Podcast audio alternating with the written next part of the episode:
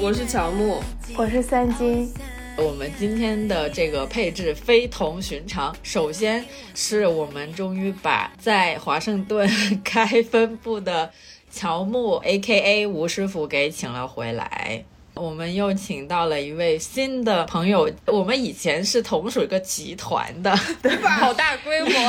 你对你把这个突然说成了一个财团，简单来说，以前三金呢是我们的姐妹公司理想国的一位编辑，然后咱们就是一个机缘巧合都认识了嘛。因为大家都对今天要聊的话题感兴趣，所以我们就组了这么一个局。那么话说回来，我们今天要聊什么呢？很简单，就是 K-pop。不如我们先从一个简单的问题开始吧，就是我们粉的第一个团或者人是谁？然后我们通过这个问题来了解一下各位是处于 K-pop 的哪一段历史。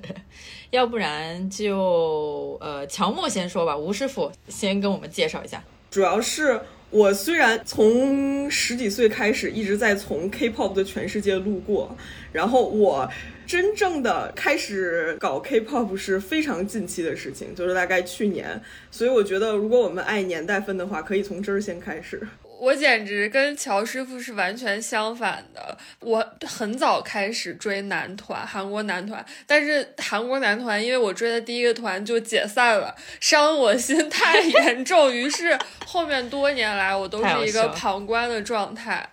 第一次追韩团是东方神起，这个名字可能很多年轻的朋友已经完全不熟悉了，因为他出道的年份过于早，他零三年的时候出道的，我大概是小学五年级开始喜欢他们，然后那个时候喜欢就是会去买海报，而且。那个时候听他们歌通过的音乐软件还叫千千静听呢，哇哦，对，非常 有年代感，非常有年代感。然后学校旁边的那些杂志店会卖有他们介绍的文章，有很多韩流杂志嘛，所以我就会去翻翻看看，然后越看越入迷。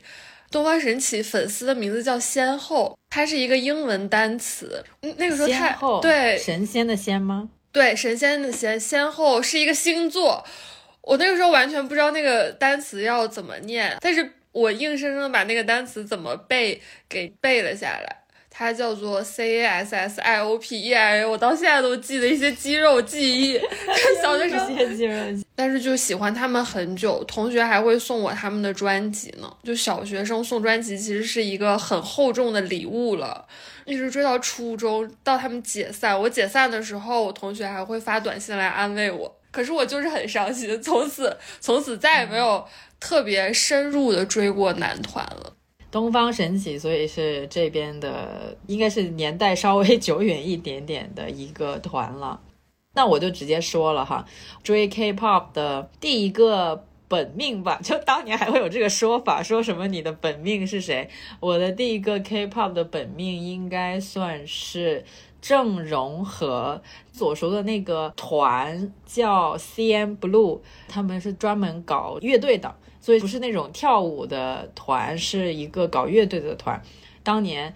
我好像是因为呃原来是美男的那部韩剧看上了郑容和，我看上张根硕，他呃我看上的是男二，对，当时容和就是一个很惨的男二，他爱着朴信惠，但是朴信惠不爱他。所以，我应该是通过那个契机，大概是在初中时候就很爱郑容和，对，然后我我我我可能整个人生就为他付费过一次，就看过一个演唱会，他们不知道是啥时候来，去过广州开过一个演唱会，然后我那个时候买了八百块钱的票，八百块钱哦，好像也还行了。你当时是在哪里看的？在韩国看的？哦，不是不是，我在广州看，那个时候还有外国人来中国演出。就补充一点，在座很幸运的一点是，我们的青春期都发生在限韩令之前，所以还是有一些跟 K-pop 距离感比较近的青春回忆。嗯，那我们现在要不然请三金，我们的新朋友来讲讲 他的 K-pop 入坑。其实我应该算是在东方神起之后，因为我喜欢的是 Super Junior。是我的敌团对哎，对，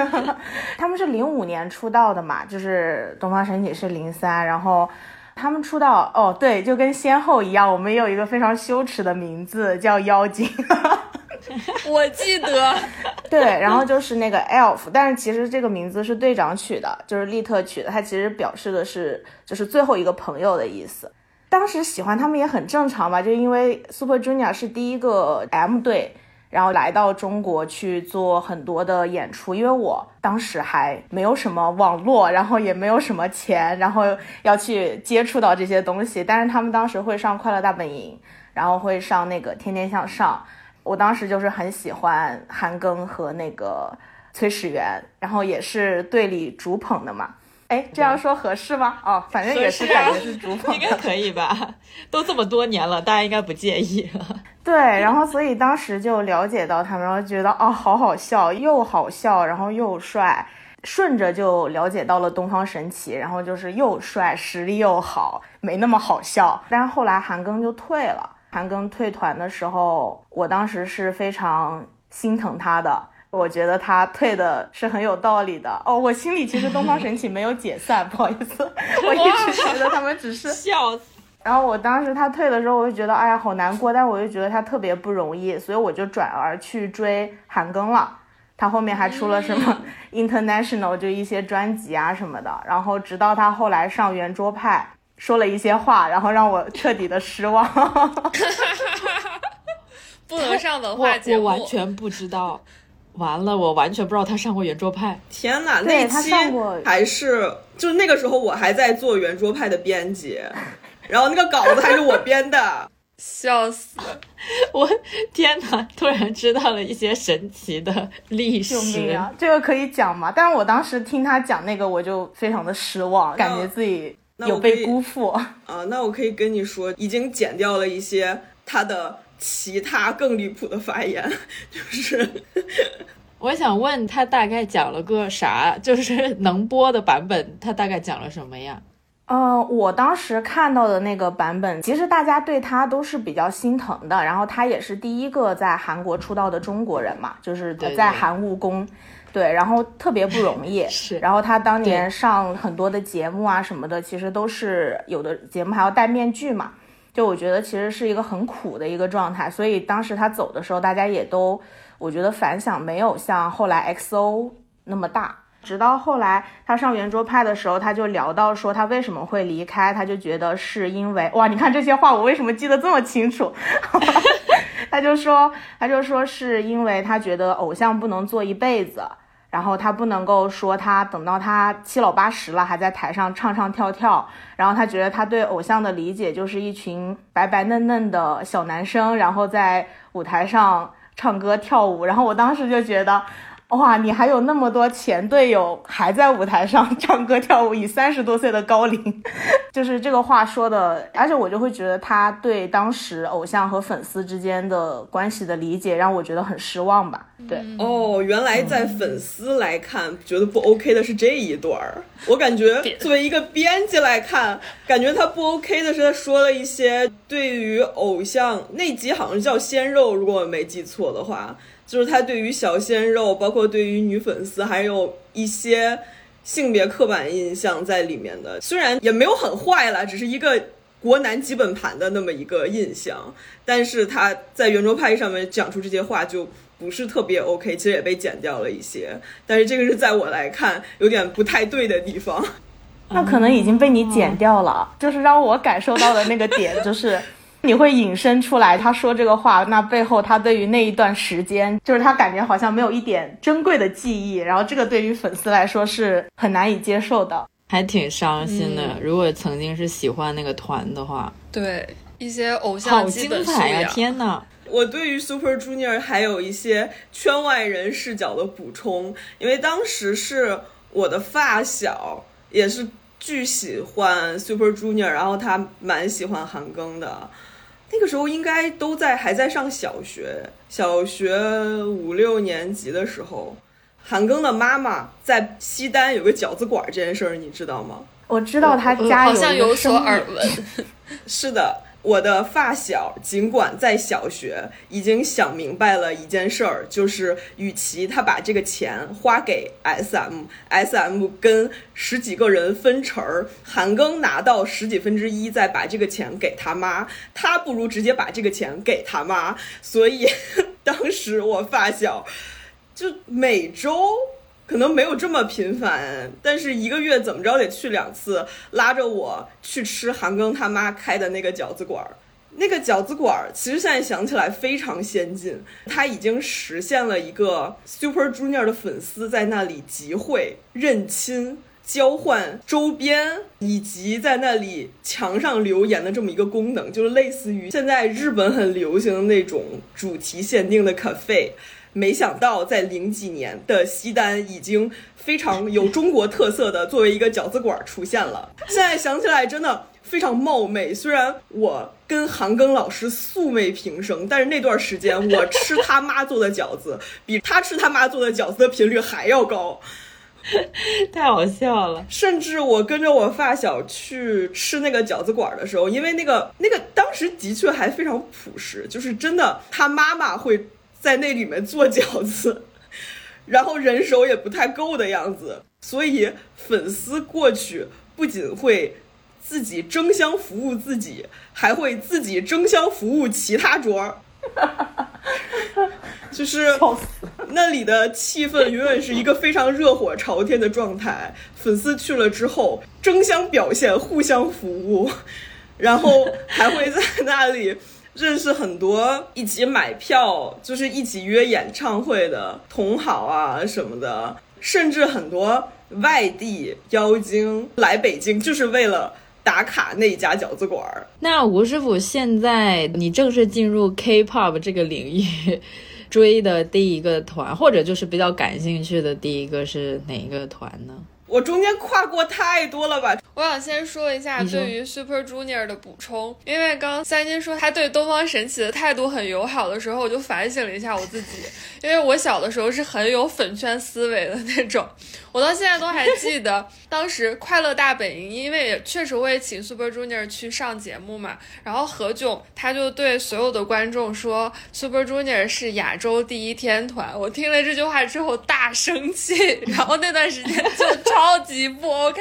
超级不喜欢何老师。我说，嗯，你把东方神起放到哪里？那小学生的他有时候就会有这种思维在，所以我听了之后感觉很羞愧，好像没有一颗。爱所有男团 idol 的心。其实当时我觉得大家普遍就好像对男团还会，因为虽然两家也会打架嘛，但是一般不会有那种红妈蓝爸还是红爸蓝妈，他们两家就是还是会有一点友好的关系嘛。但是我当时那个阶段处于一种周围的人最讨厌的是少女时代。哦。就是就是，我觉得这个话不应该这样。就是当后来我懂事了之后，我意识到这个事情其实是很有问题的。但是在当时，大家就会觉得，因为都是一个家族的嘛，然后少女时代跟这两家的关系又都特别好，然后以至于后来少女时代包括会有一些那种造谣，些那个啥，就会说他们中间谁跟谁是不是在谈恋爱啊？然后少女时代中间的哪一位，然后又跟。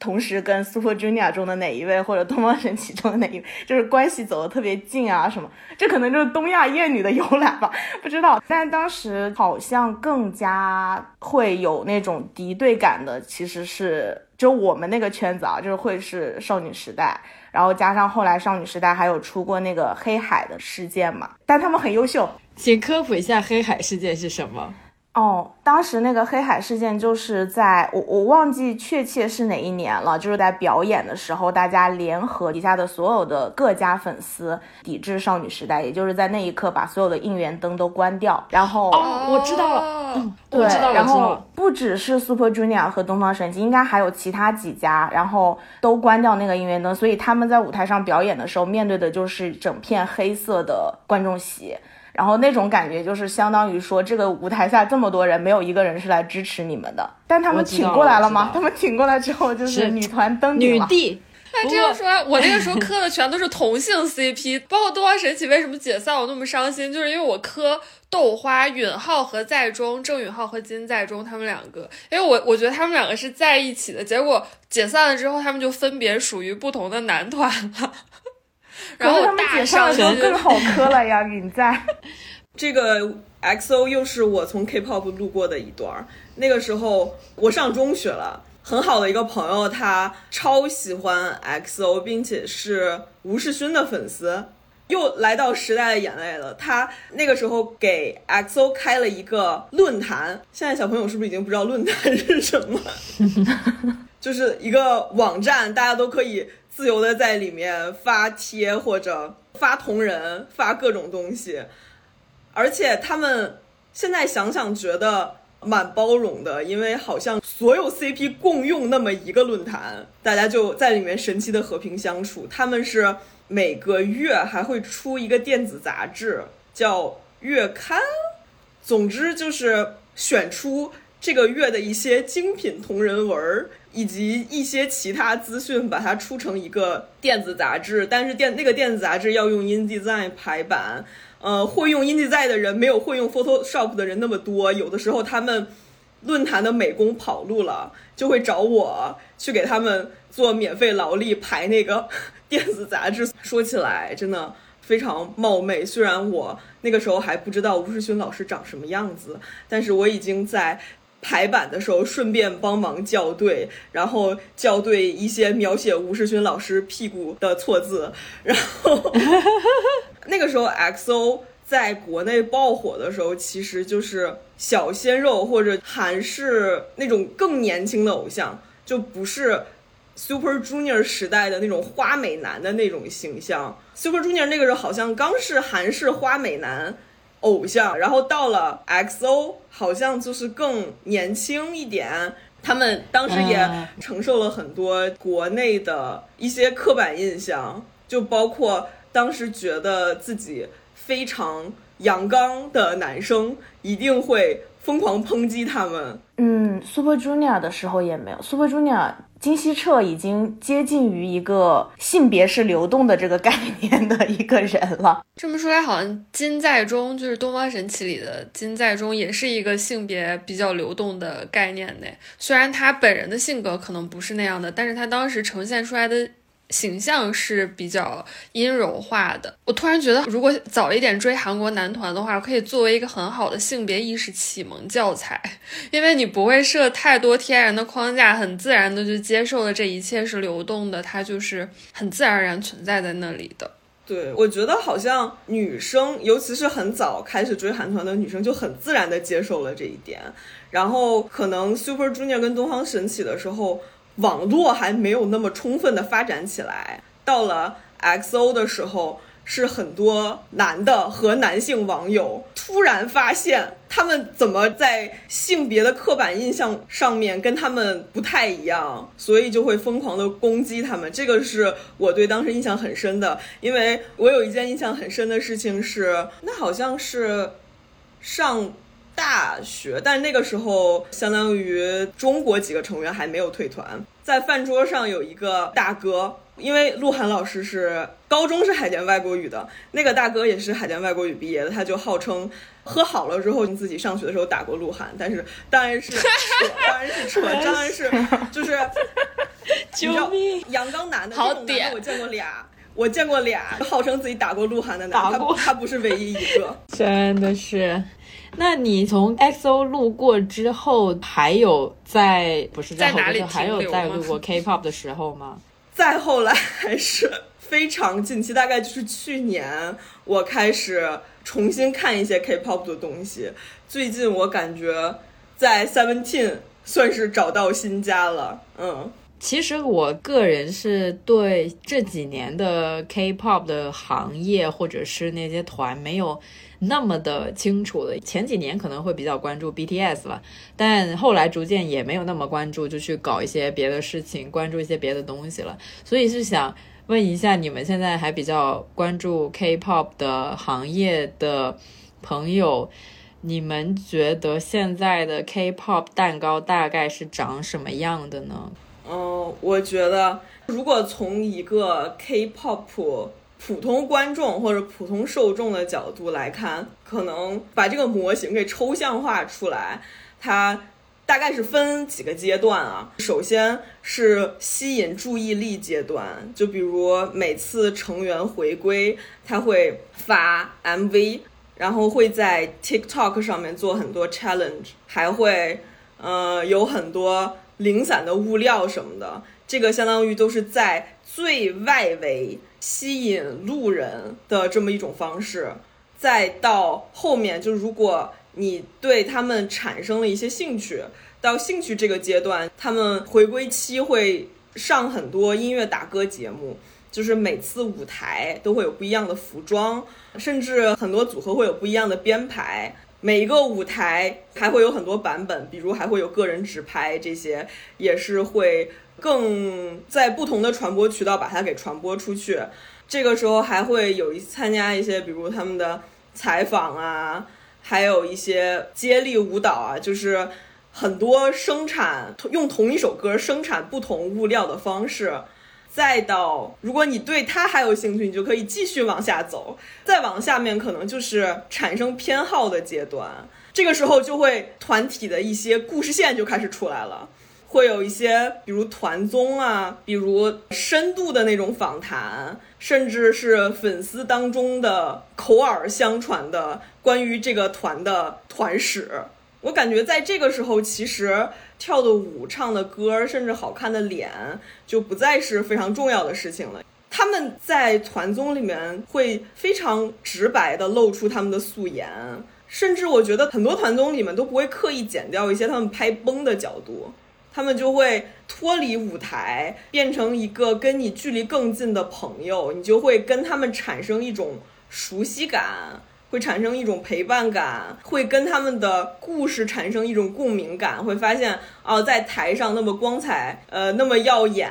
的一个偶像，其实在团综里面是摔个狗吃屎，或者不会开罐头，或者什么这种东西都会在这里出现。嗯，我感觉这里很多人确认自己要不要入坑，这个阶段在过去之后，可能就是产生忠诚度的这么一个阶段。比如会卖一些会员礼，会搞一些粉丝见面会，会搞一些在线签售。在线签售就是你买专辑里面会有一个类似于抽奖券的东西，你买的越多，越有更大的机会。当然，这个是一个抽象出来的模型，是一层一层的，它应该是一个漏斗形状的，每一个阶段都会有顾客流失，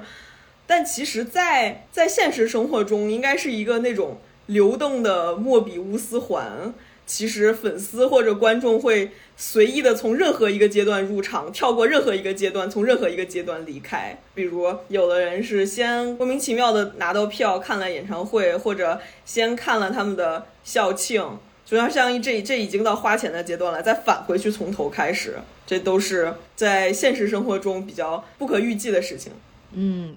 我是觉得团综还。蛮对的，应该是对于吸引粉丝来说，团综是一个蛮重要的途径。就不管是从公司的角度，可能会叫它是一个营销或者包装的一个东西嘛，就弄一些团综去展示成员的生活。因为我自己，我细想回来，可能我入坑比较多，或者是对某一个成员觉得还蛮喜欢。的那些瞬间都是因为我看了团综，像那些舞台啊什么的，你一般就会觉得大家都很帅，对某些人你觉得他的样貌是你的菜，所以你会关注他更多一点。但是要到真正的知道每个人的性格是什么的时候，还是得看一下他们的团综。那么看团综的时候，很可能你对于每个人的性格有了更清晰的了解之后，你喜欢的人可能也会改变。而且越到现在这几年，我感觉这些团综真的是会比较的放飞一点吧，可能也是互联网环境，或者是呃新一代的年轻人长起来。因为现在这几年的很多偶像，肯定都是比我们在座的四位都要小很多的。所以感觉时代也稍微有一点点变了。现在大家都还蛮流行那种发疯人设的，就不一定是最漂亮或者最帅那个人会受喜爱，其实比较有特色的人也都会蛮受喜爱的。你刚才说，我突然好想看选秀节目。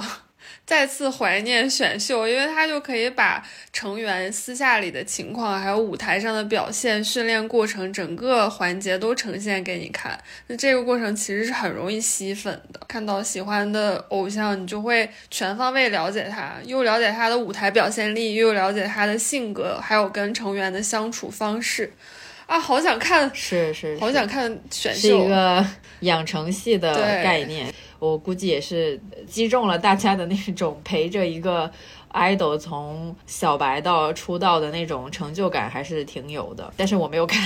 我没有看过任何一个选秀偶像选秀节目。我主要是觉得人太多了，我实在是看不过来。对，所以我觉得很多人对。尤其韩国偶像工业有一个误解，就是说，其实大家吃的是他们的舞台表现力，唱歌是跳舞，是他们长得好看。其实我觉得它的根源这些都不是，根源是一种情感消费和一种梦想集资呀。只有这两点，其实唱歌、跳舞、长得好看都是吸引你注意力的方式。你真正愿意 follow 他们，愿意为他们花钱，都是一种。情感消费，我们在学消费者心理的时候会提到一个观点，就是叫做 lizard brain 蜥蜴脑。其实为你下决定的并不是你脑子里面非常理性的部分，而是你的脑子里面有一块叫做蜥蜴脑的部分，它是一个非常直给的感官接收。当你有了非常浓烈的情感，它就会非常直给的。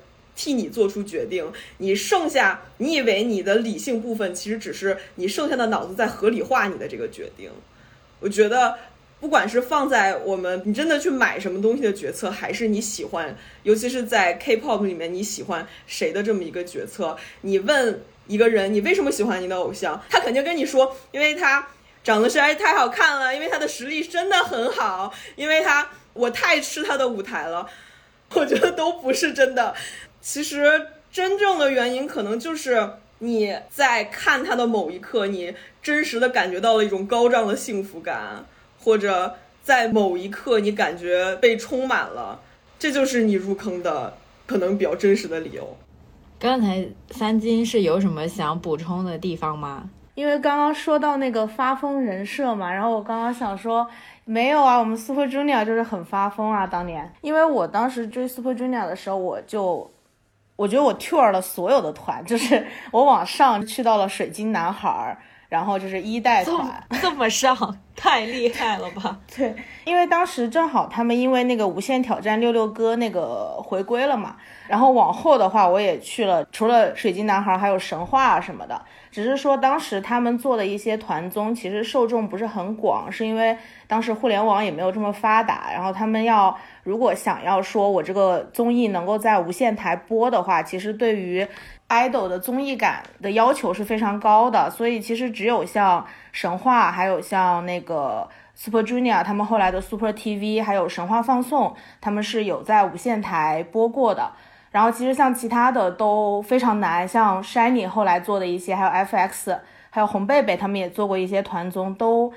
就是那种简单的休闲生活，然后旅行放松，然后它是一个完全 for 粉丝的一个内容产品，对。但是到后来，其实就要说到 BTS，对 BTS 当年他们没有太多的这种无线台的资源，方时赫当年还只是一个。没有现在这么牛逼，能够买下 SM，买下 SM，吓死了，好吧？吓死，对，还没能成为李秀满的白骑士的时候，他还只能有传说，他有去呃求那个像金九拉就这样的综艺人，有说如果你愿意让防弹上这个节目的话，我可以配合你做一些什么样的事情。但是当时 BTS 的话，他们就确实没有，他们好像还有一个我忘了具体是哪个台，他们的打歌节目是不能上的。然后，所以当时他们就在那个 YouTube 上去做了一些这种跑弹，就是他们的团综，然后还有做其他的一些物料，其实相当于有点像从他们开始吧，然后后来的很多团都会去做一个这种自制的团综，但是具体能够出圈到什么程度，各看缘分，就是看大家努力到什么程度。就刚刚说的 Seventeen 他们的团综被称为地球球综嘛，很火，然后哪怕不是粉丝，你看了也依然会觉得哎挺有意思的这个团。所以可能就更出圈一点，但是像一些其他的五代团或者是四代团，他们的团综食之无味，弃之可惜。你也觉得制作组花了钱，但是你也不知道为什么能那么无聊，对。其实我对于 BTS 在韩国国内怎么火起来不是非常的清楚，我只知道他们整个团火起来之后，粉丝们都很激动啊。呃，我不知道是不是他们公司有在打这个人设，还是粉丝们会这么说吧。BTS 红了之后，都有在强调他们是乡下人的这个身份。我这个乡下人是打趣的，我肯定不是有什么地域歧视，就是当年是很强调 BTS 的七个成员，他们都不是首尔这个首都出生。的孩子全部都是从韩国各地的不同的地方来到首尔当这个练习生，然后再作为一个曾经的小胡团这样打拼了好几年，最后就一炮而红。这个是当年粉丝们都很还蛮自豪，而且也可能自豪，同时也会心疼他们的一个点吧，就是说他们付出了很多的努力。然后关于 BTS 他们。在外国为什么这么火的这个呢？我以前有看过一些人的研究和文章，但是我觉得这个东西实在是很难考证。但我就大概说一下我看到的一些分析的现象吧。有的人会说 BTS 在欧美或者美国那边很红，好像是先是在外国的韩国人他们那边先。火起来的粉丝的力量呢，先在国外烧了一下，然后再烧回去韩国那一边。我当时看到的理论是这样啊，但是这个东西实在是太难考证了。然后我个人的一些分析呢，是觉得，因为在国外，尤其是美国那边，也有很多 Asians，包括中国人也好，还是韩国人也好，或者是呃印度人呐，或者是其他的一些亚洲国家，那么 BTS 就有点像那种黑马的感觉，因为。BTS 它不是从三大韩国娱乐公司出来，它不是 SM，不是 JYP，也不是 YG 这三大，他们就是一个 小破公司出来的 小破团。但是因为他们可能当年实力也还还 OK，还是不错的，在海外的。韩国人之间先引起了一些个热度，之后就逐渐的也击打到了更多在海外的亚裔女孩的心灵，因为大家都会有那种身份认同感，会觉得他们也是那种突出重围的那种感觉。在韩国这么多强劲的对手情况下，他们打出了自己的一片天地，所以可能看着他们的故事会共情。到自己，虽然有可能这个是我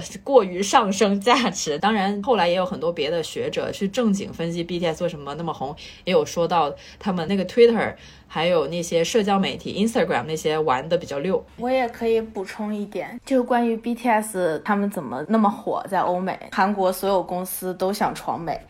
然后没想到是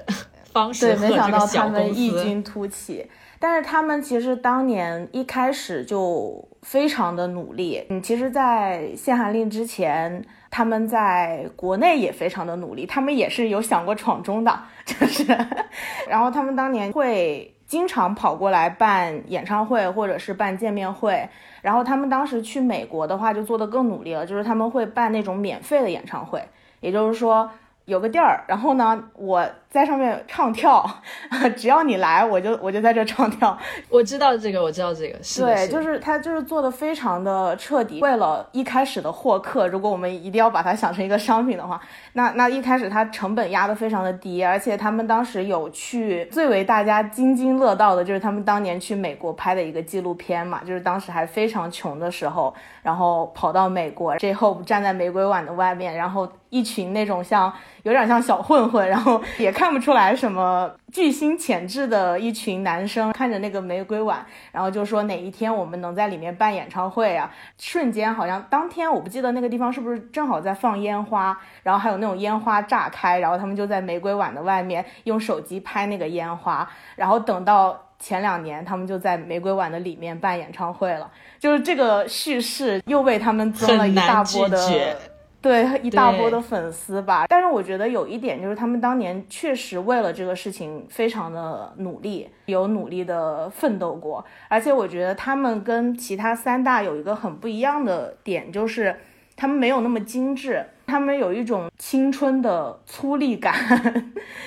因为我其实关注他们，当我开始听他们的时候，他们已经火了。就是我听入坑其实是 Fake Love 那一张，然后当时已经对，当时我就觉得哇，这歌曲质量好高啊。然后后来是那个 Black Swan 就黑天鹅，然后我也觉得哇，怎么会突然一下 K-pop 的审美有点刷新到我了？然后与此同时啊，其他三大在干什么呢？S M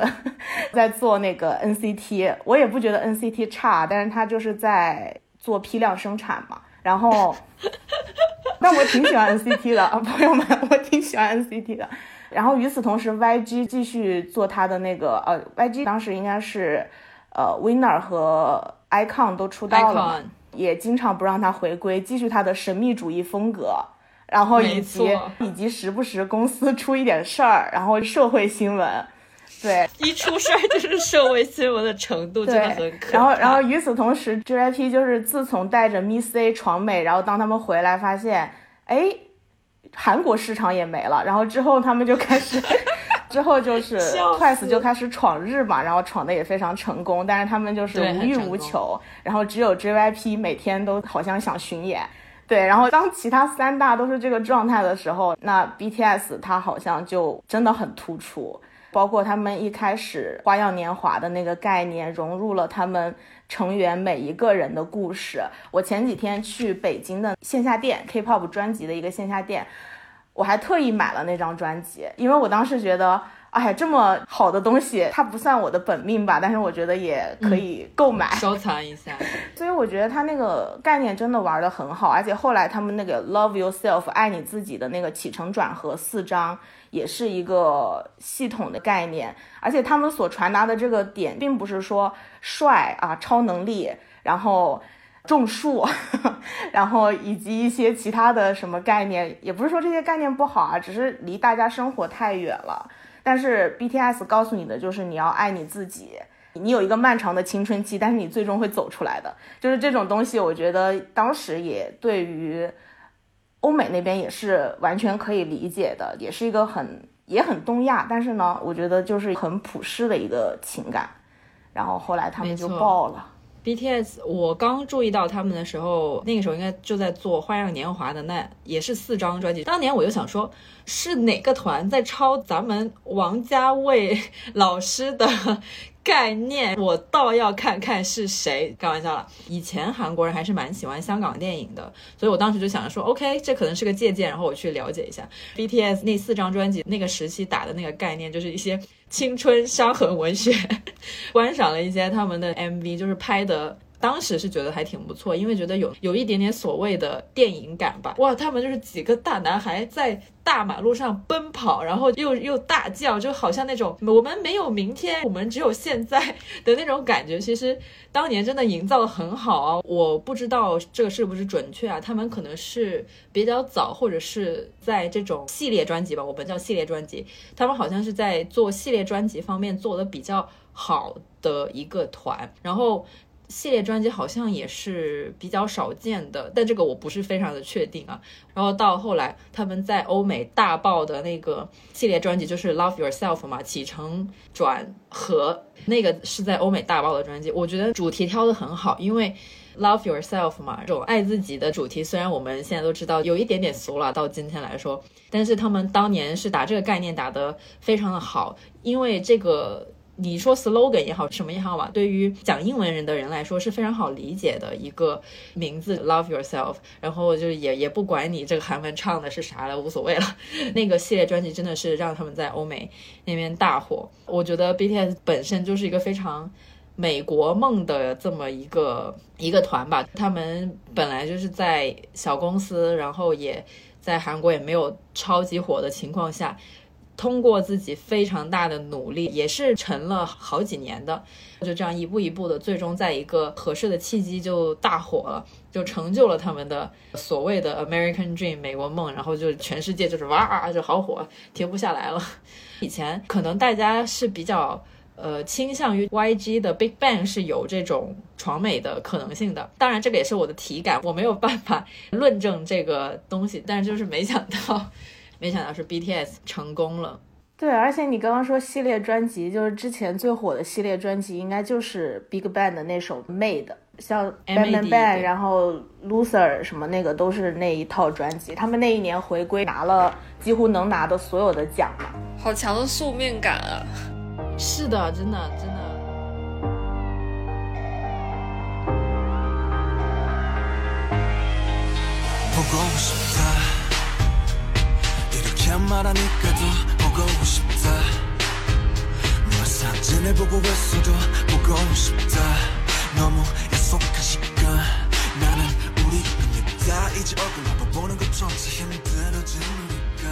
刚才你们不是讲了一些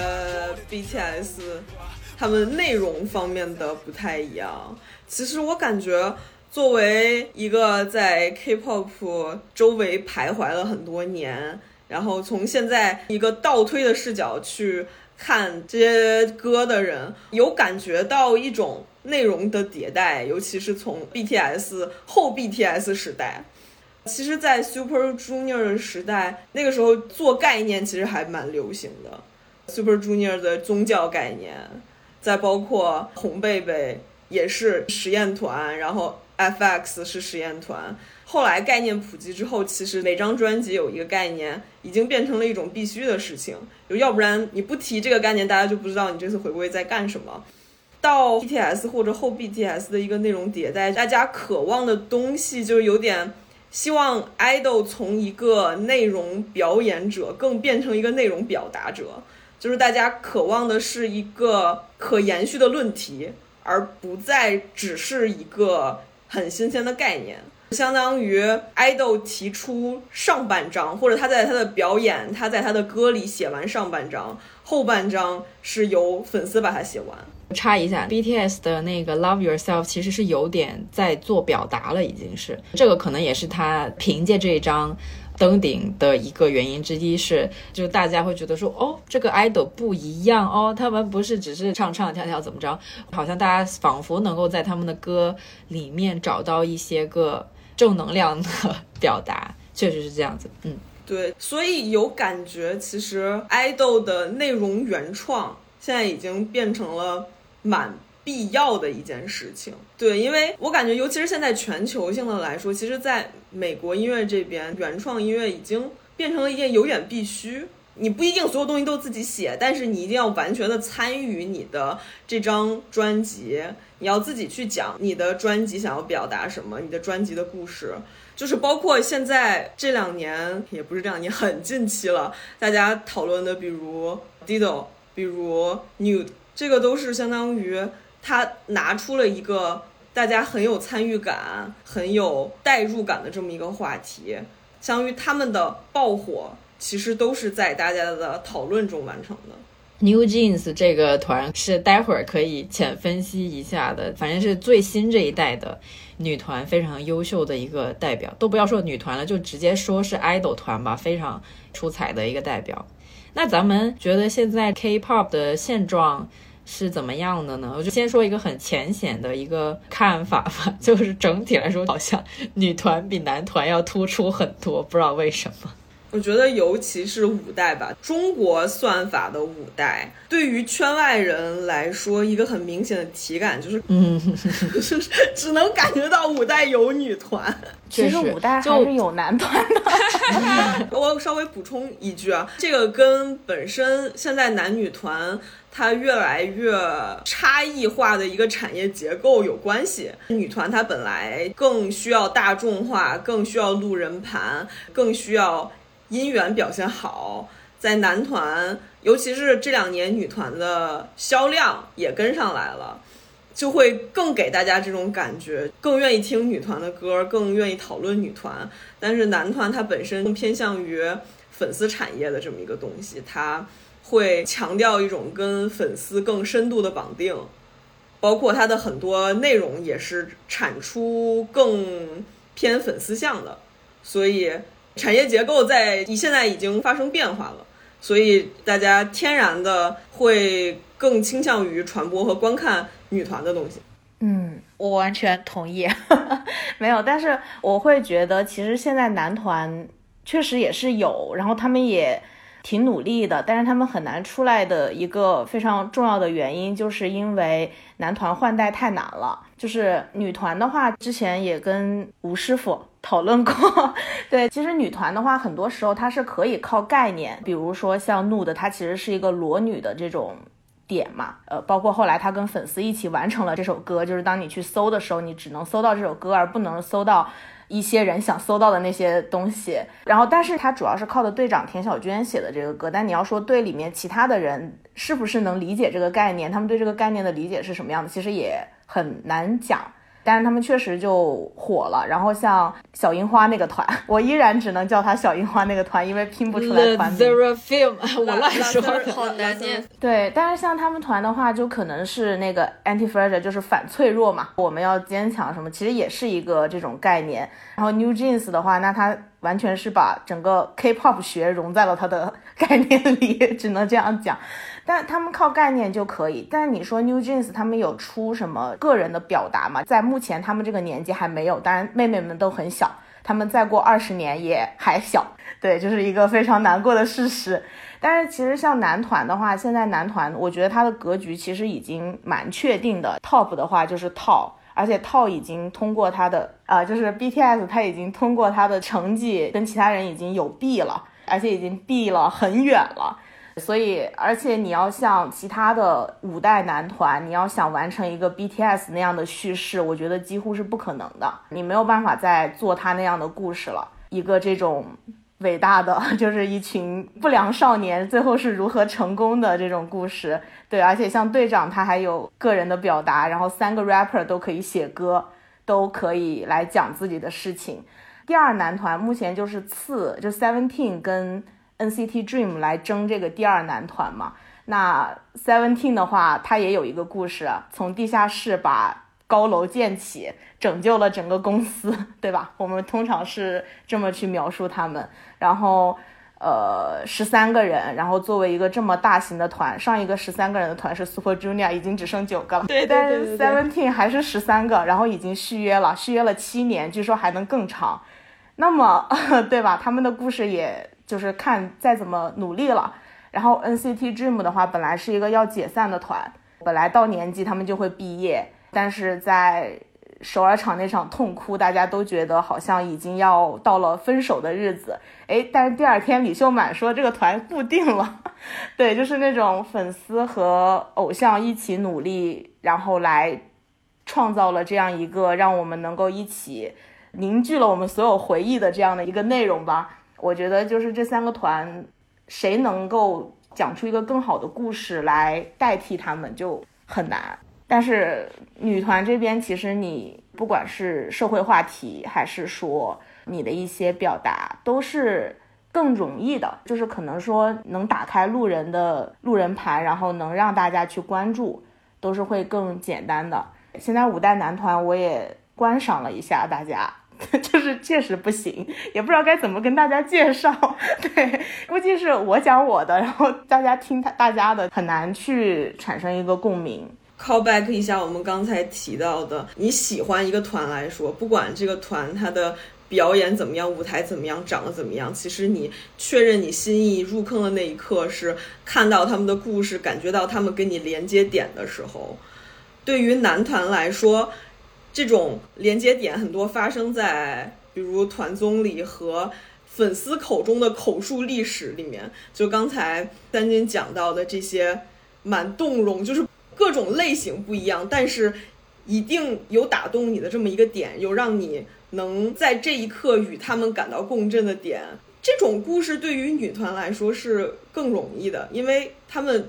天然的就是可以进行一种女性叙事，他们。现在这个年代可以天然的去探索一些女性话题，但是对于男团来说，当然，一部分是因为娱乐公司和他们自己都对他们有逼数，就是知道他们去探索什么话题容易翻车，一定会死，所以停在了这一步之前。你会发现，尽管是这个年代了，男团歌的题材依然非常有限。当然，很酷、梦想、幻想这些都可以说，但是女性话题是绝对不敢碰的。他们的粉丝又。百分之九十多肯定都是女性，他们就天然的损失了这块可以和女性粉丝共情的领地。然后，并且到了五代，大家生活都变好了，就没有 再那么艰苦的故事了。当然，也有一些比较艰苦的故事，就比如最近的一个胡团选秀叫做 Peak Time，那里面呃最火的一个团，他们讲述的故事是这个团推出之后不火，所以大家各自去打工。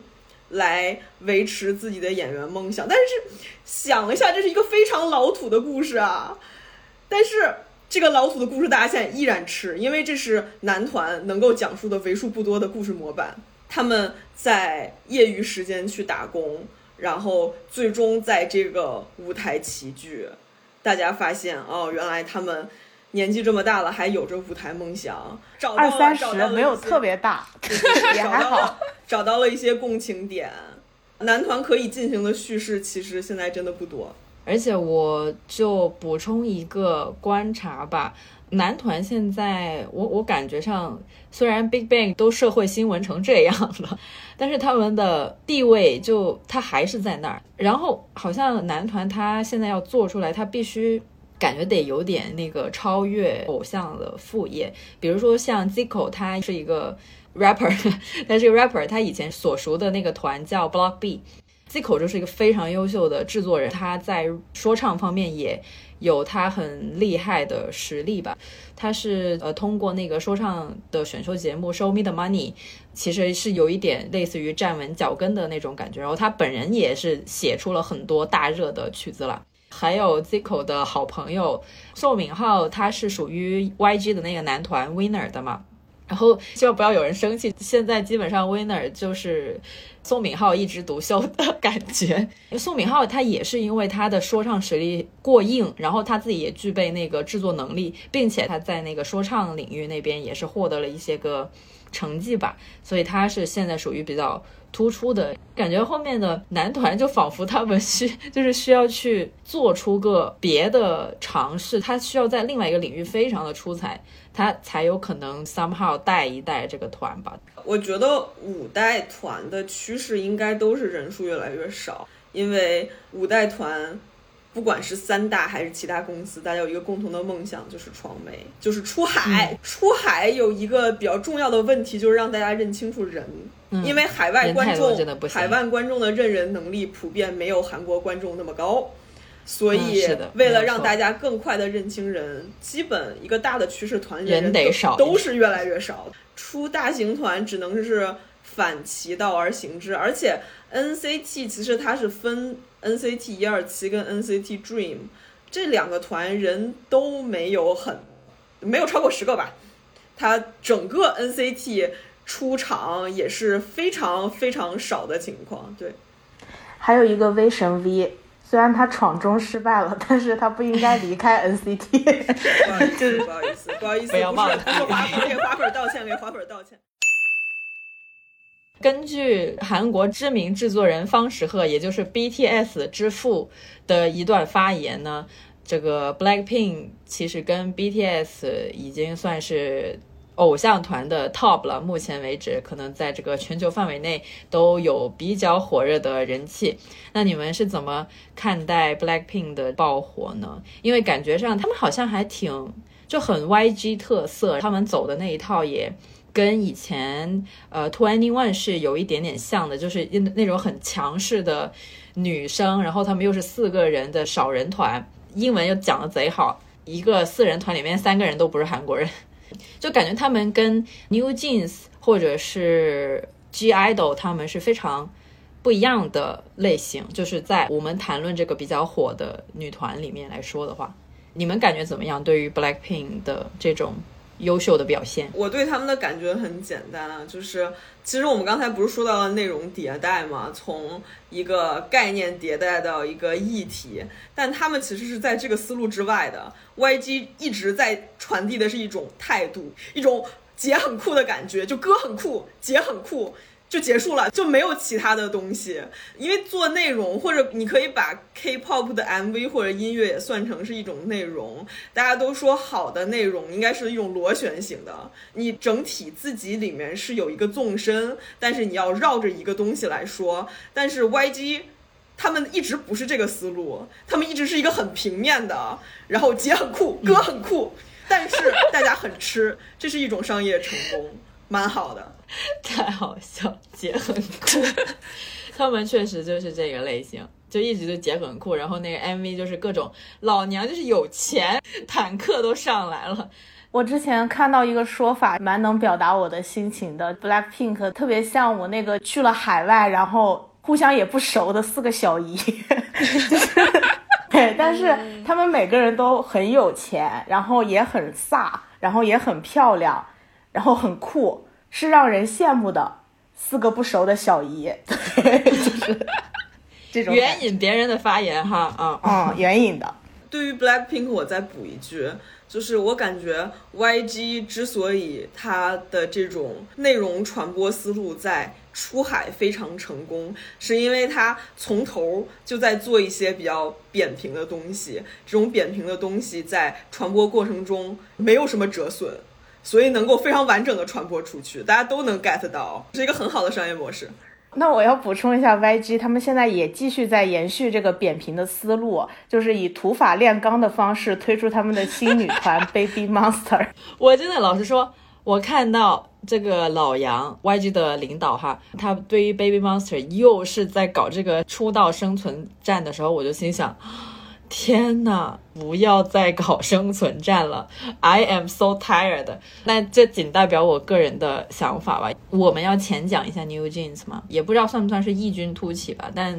当然算是。难说，算是算是吧？OK OK。目前 Melon 榜单大概就是韩国的 QQ 音乐榜啊，韩国的 QQ 音乐，韩国的 QQ 音乐前三都是他们的歌，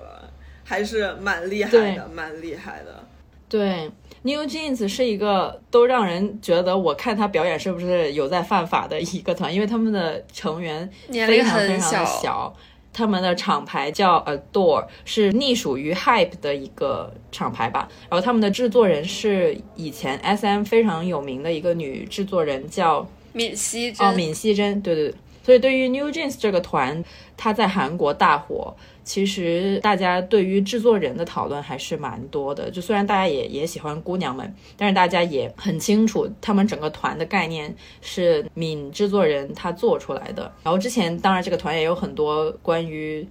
社会新闻方面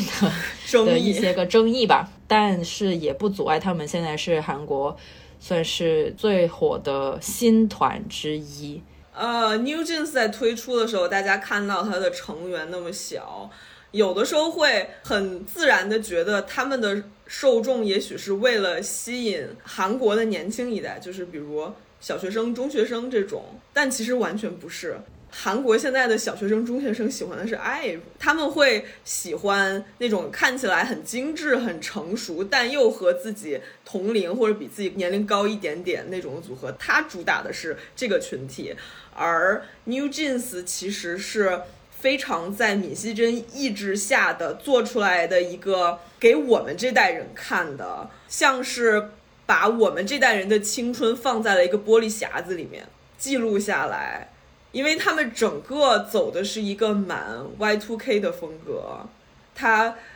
就是有点像是找了一群现在十六七岁、十四五岁的小女孩，放到了我们九零后。的小的时候那个年代来演绎九零后小时候的故事，尤其是大爆的 Dido，我感觉闵熙珍应该有说 Dido 他想要探讨的是偶像跟粉丝之间的关系，这个是他的论题。他给出的论点是，其实，在我们那个时代的小女孩来看，偶像像是我们的幻想朋友。我觉得他给的这个论点真的非常好呀。看 Dito 的人，你不管上中学的时候有没有真的在追 K-pop，真的在追偶像，哪怕你那个时候的爱好是二次元或者是其他，但是你有可能做过学生时代的怪人，你有可能在那个时候真的有一些大家不知道的精神世界。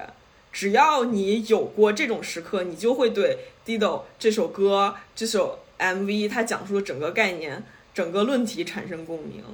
我当时看那个 MV 的时候也觉得挺有意思的，因为它好像有一个第六人的视角。因为 New Jeans 是五个人嘛，然后他们在那边跳舞，然后有另外一个视角，忽远忽近的跟着他们在那边记录。我当时还以为是不是他们之间朋友关系怎么样的，然后结果看到后面发现，哎，好像不是这样子。他其实是用另外一个人的旁观者视角还原了一下我跟我想象中朋友的关系。嗯，对，也是这个策划比较爆的一个原因之一。就很少有这种东西出来，就搞得有点玄乎，但是同时你又会有一种我就是那个第六个人的那种感觉。我们刚才不是也一直说内容迭代吗？其实到现在，比如 Dido 或者 New 的传递出来的内容，有点像是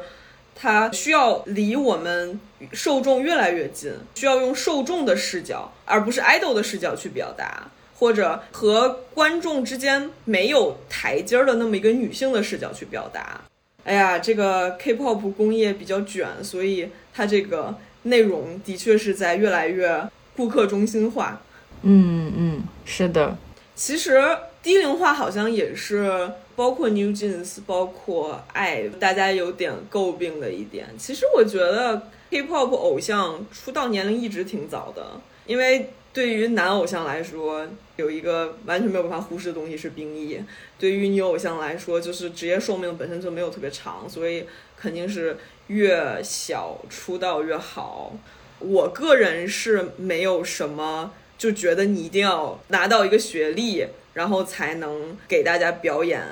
就是我不觉得这是一个问题。但是放在现在这个时代，尤其是受众的要求。来说有一点，你需要不得不成为，就是你只能成为一个表达者，你才有可能走得更远。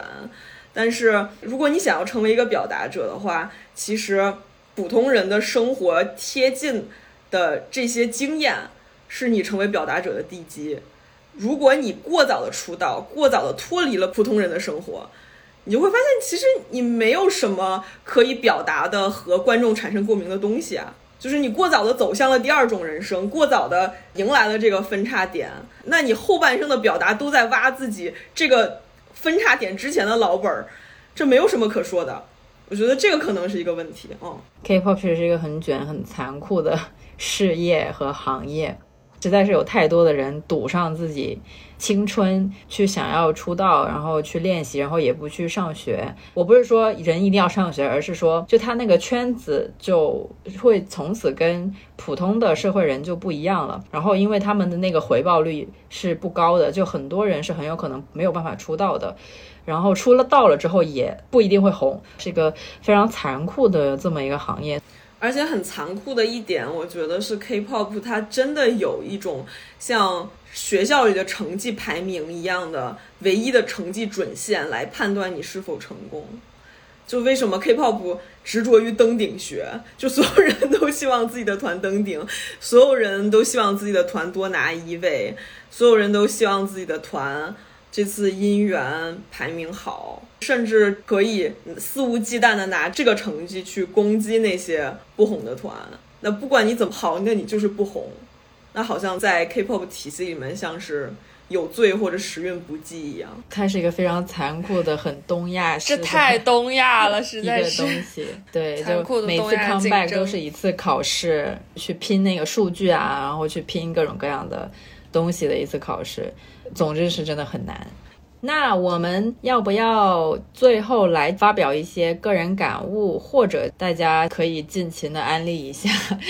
我们刚才这么理性的讲了这么多，现在可以来一些个感性的分享时间。我倒是可能也没有特别多的个人感悟什么，咱也是快三十岁的人了嘛，就想说，没想到这个，我还以为我早早的就不会再关注这些东西，但没想到它还是依然的陪伴这个 K-pop 这个行业，或者是这些歌什么的，还是依旧陪伴着我。所以怎么说呢，就还挺神奇吧，挺神奇的吧，这种感觉。因为以前会觉得它是个特别速朽的东西，但它还是有一些个影响力在的。然后我最近比较关注的一个团，除了 New Jeans 以外，我还挺喜欢一个日本团，就很神奇，他全都是日本人，然后他过来韩国发展，一个叫 XG 的女团啊，并且应该是日本的公司弄的吧。爱 回对我就不太知道他们的整个机制是怎么样，反正就是我某一天在社交媒体网站刷到他们的视频，就想说。哇哦，好厉害啊！然后看到大家对他们的评价就是什么全员 ace 的一个团，然后我看了以后，就确实觉得他们是真的实力有震撼到我，就比很多同时代的女团，俺就不说是谁了。我觉得他们的水平确实是在很多同期的女团的上面的，甚至比一些更老一点的女团。也是可以去比的这么一个水准，所以最近就是在疯狂循环他们的歌，疯狂看他们的跳舞视频，推荐大家也可以去了解一下这个 XG 女团。要不然思珍来讲一下，还是 New Jeans 吧，因为我确实觉得他们概念很新，而且他们整个团在 MV 里就是充满活力和青春气息扑面而来的感觉，我还挺期待他们接下来会推出什么样的新作品。嗯，我的感觉就是，其实因为我本身还挺喜欢 SM 的，没问题，这很好。悲伤。对，突然最近发生了很多事情，就是让人悲伤。虽然我已经不是 SM 的家族粉了，但是因为曾经是嘛，然后嗯，我就觉得他为什么会失败呢？就是哇，他也没有。这是可以说的，这是可以说。没有没有，他也没有失败了，就是只是会觉得说他怎么会突然走到了今天的这个境地。对，就是有一种当他说要收购的这个事情的时候，就会有一种一个时代落幕的感觉。哪怕说他们这几个团好像还是会继续活动，但是你就确定我们公司就是要完蛋了，是这种感觉。然后我我有一段时间一直会去对比 NCT 和。BTS 就是我会去想说，哎，就我比李秀满还关心这个事儿，他到底是从哪一步开始失败的？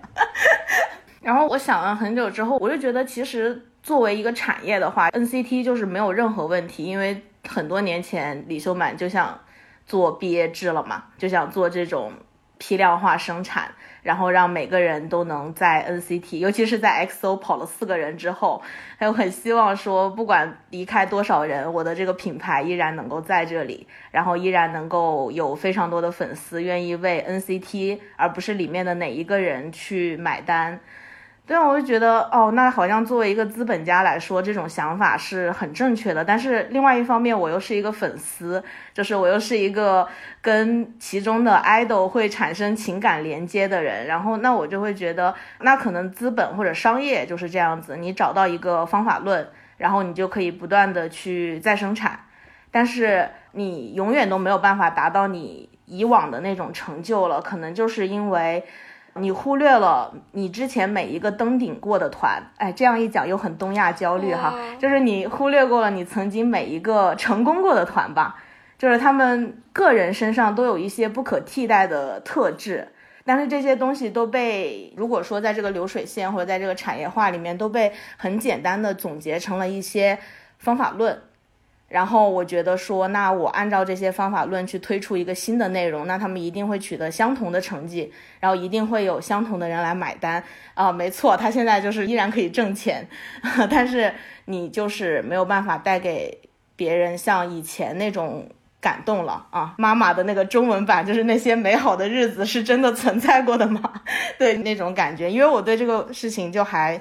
挺 emo 的，就是我觉得就是好像。他们现在在瞎弄，就是，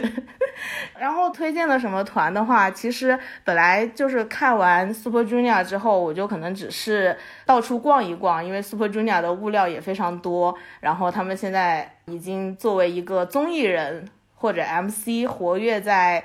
韩娱了。但是我自己的话，在前一段时间，因为呃一些反正状态也不是特别好，然后我就去看了 Seventeen，对，跟跟吴师傅入了一个坑，然后就。感受到了非常多的快乐，然后就是一路看了很多新的 K-pop 的团，然后我又觉得 Seventeen 真的就是说一个小的细节，因为我还是一个追星人这样的一个身份，然后就是前几天刚好工作上有一些就是非常烦人的事情，然后就心情很不好。回来的路上，首先买了一份烤冷面，然后买完烤冷面之后进来准备吃的时候，心情仍然很不好。然后打开了 Pad，然后发现不知道为什么今天 Going Seventeen 居然提前更新了。然后就是在短短的三十分钟之内，忘记了所有现实生活中的一些非常傻逼的事情。我觉得这个还蛮追星的这件事情可以带来的一个快乐的地方的。因为本身它还是很小众嘛，而且追星这个也有很多不好的意思在里面，好像就是觉得有许多不太好的意涵。但是我觉得其实大多数是作为一个情感的寄托，其实它还挺好的。也不是安利大家去追星哈，也不是安利大家去看 Seventeen，只是觉得就是呃没有那么糟。我顺着三金的这个说，其实李秀满的毕业制，我有一点感觉，就是他其实漏算的是。人的部分是人与人之间的部分，因为如果他真的把人当做单独的产品的话，那为什么我要追 K-pop 呢？我有那么多厉害的 solo 可以追，我为什么一定要追这个团呢？我一直觉得，因为我们在做内容的时候会说亲友爱，就是亲情、友情、爱情这三个部分，其实我们对爱情跟亲情的情感浓度是更高的。对于友情好像就比较平淡，就甚至做内容的时候会觉得它不是一个很有利的内容。但是我们之所以会喜欢 K-pop 团体，是因为我们的确是在这里面找到了很多人与人之间，呃，这种友情的代餐，或者在里面。讲一个很好笑的，就是我有一个朋友他。是 NCT 粉丝科里面的一对 CP，然后跟我说他的 CP 是什么青梅竹马什么的，我心里说青梅竹马的 CP 在 K-pop 难道不是一种常见，就是一种谁跟谁都是青梅竹马，因为大家从十几岁的时候一起训练，然后包括一定要住集体宿舍，然后甚至。就是你已经年入几千万了之后，我们还是愿意相信，因为他们感情很好，所以愿意住在一个宿舍里面，吃对方剩下的饭，互相穿对方的衣服。尽管在实际生活里面有那么多人想要杀死自己的大学室友，这是韩团粉丝很爱说的一句话，就是他们跟彼此相处的时间已经超过了跟父母相处的时间。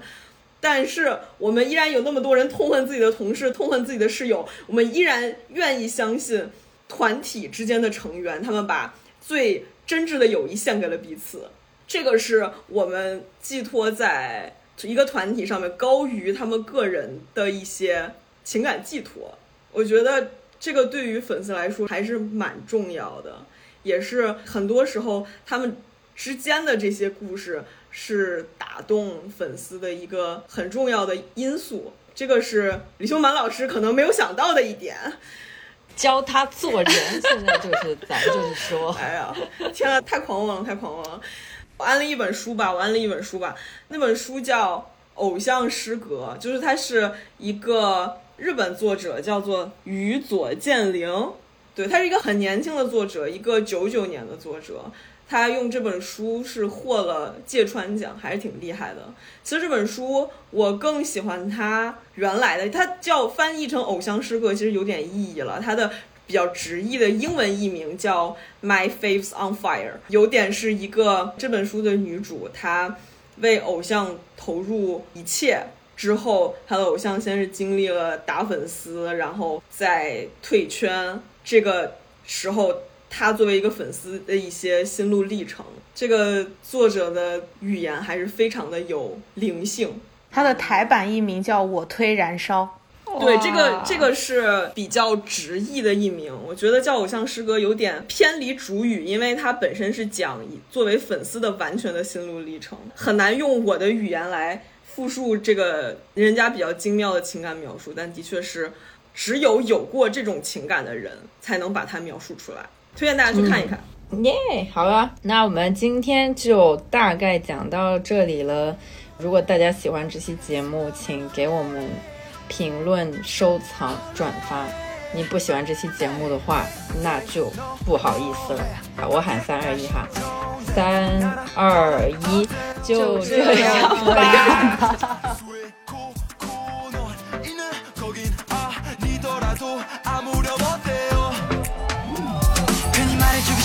어때? 가격일지 아직은 no way. 너를 보면 장난치고 싶은 내 맘 같은 거. Baby maybe 너는 나를 잘 알고 있으니 좀 걱정스런 눈빛이 보여. Baby baby 그주 하나부터 열까지 널 위해서 준비한 내 맘 너의 손을 잡고 어디든지 go go. 언제든 you're always Side.